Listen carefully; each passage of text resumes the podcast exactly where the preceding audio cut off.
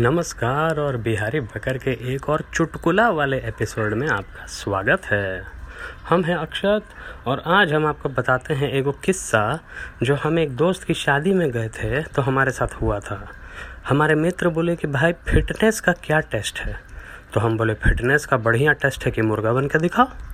तो वो भैया क्या किए कि वो कोशिश कर लिए मुर्गा बनने का कोशिश। और हम क्या बोले कि, अरे, मुर्गा बनने बोले थे, गधा नहीं। का।